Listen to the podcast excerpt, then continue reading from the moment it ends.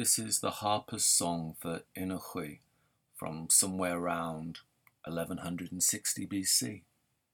Sung by his harpist for the Osiris, chief of the crew in the Palace of Truth, Inherkhawy, who says, I am this man, this worthy one, who lives redeemed by abundance of good, tendered by God indeed.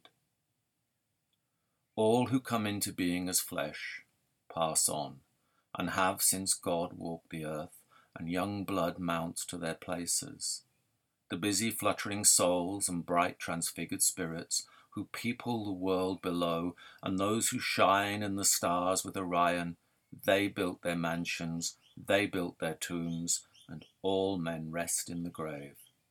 So set your home well in the sacred land, that your good name last because of it. Care for your works in the realm under God, that your seat in the west be splendid.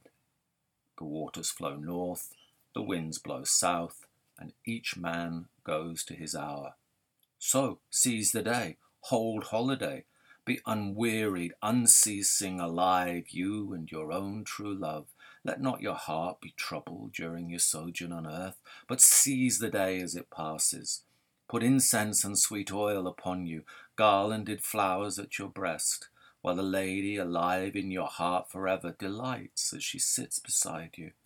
Grieve not your heart, whatever comes. Let sweet music play before you. Recall not the evil, loathsome to God, but have joy, joy, joy, and pleasure.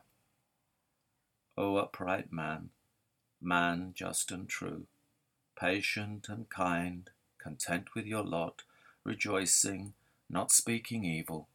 Let your heart be drunk on the gift of day until that day comes when you anchor.